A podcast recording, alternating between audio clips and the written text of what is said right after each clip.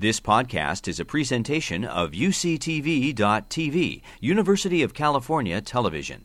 Like what you learn? Help others discover UCTV podcasts by leaving a comment or rating in iTunes. And in order to acclimatize to high altitude, we need time. This cannot be rushed.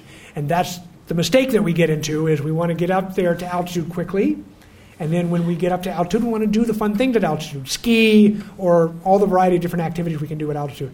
And in Colorado, we had 57 peaks that go over 14,000 feet, 15, 57 14ers. And they're great to get up there and, and hike on, but it's a mistake to go from sea level to 14,000 feet and try to exert yourself. It just is. And we'll talk about some of the reasons for that. But true acclimatization probably takes months but you can start to really acclimatize in, in four to seven days.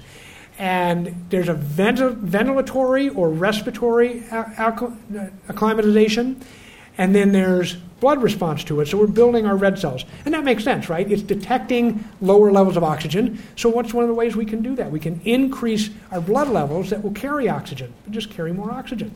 And that makes sense. And in fact, after three months, you've truly adapted completely. But there are some athletes that will go before they're a big marathon, even at sea level, and they'll go up to altitude to train. Part of that is to, for their blood system to develop higher blood levels, carry more oxygen. You've been listening to a podcast by University of California Television. For more information about this program or UCTV, visit us online at uctv.tv.